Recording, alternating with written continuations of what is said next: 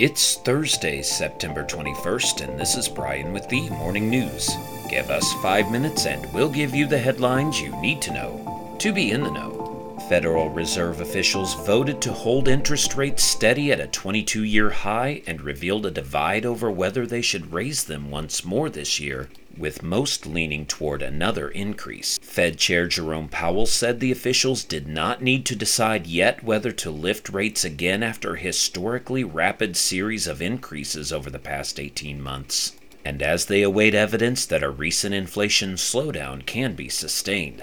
Fed officials also indicated they expect to keep rates higher for longer through 2024 than they anticipated earlier this year. Stock market slid after the meeting with the Dow Jones Industrial Average down 0.2% and the S&P 500 decreasing 0.9%.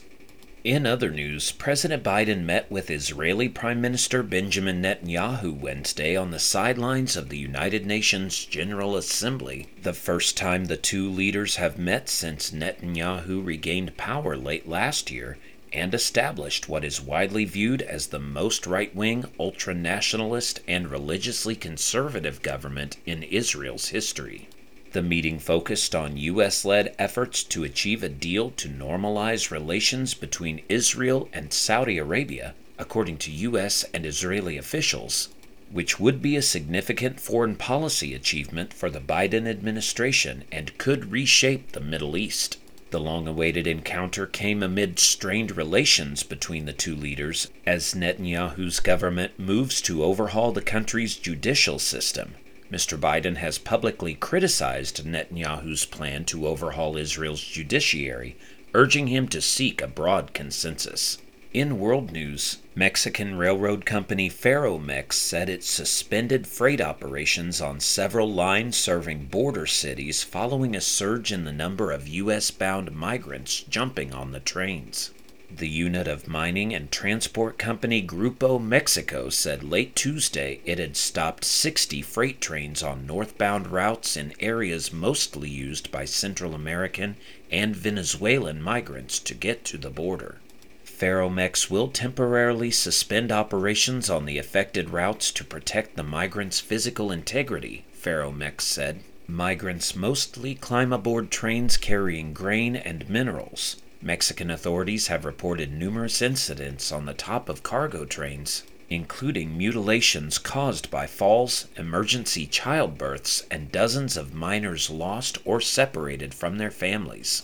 Back in the U.S., the Senate sidestepped a months long blockade to confirm the incoming chairman of the Joint Chiefs of Staff.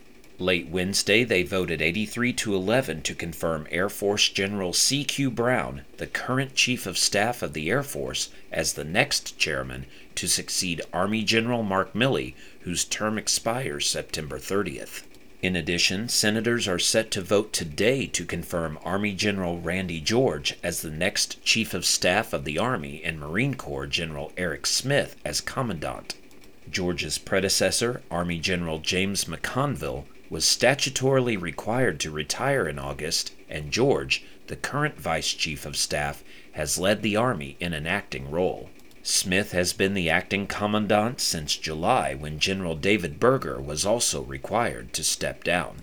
And Elon Musk's SpaceX sued the Justice Department to stop the hiring discrimination case brought against the rocket company last month. SpaceX's lawsuit said that the Justice Department's lawsuit is unconstitutional because the case would be heard in an administrative court and not in a federal court with a jury. SpaceX was sued by the Justice Department in August, alleging that the company discouraged refugees from applying for positions and refused to hire them or consider their applications. The company denied it discriminated against job seekers, but said some of its work falls under national security laws that would prevent it from hiring foreigners. Now you know, and you're ready to go with the morning news. Share this with a friend and subscribe to us wherever you listen to your favorite podcast. You can also sign up for our newsletter at themorningnews.com. Thank you for listening.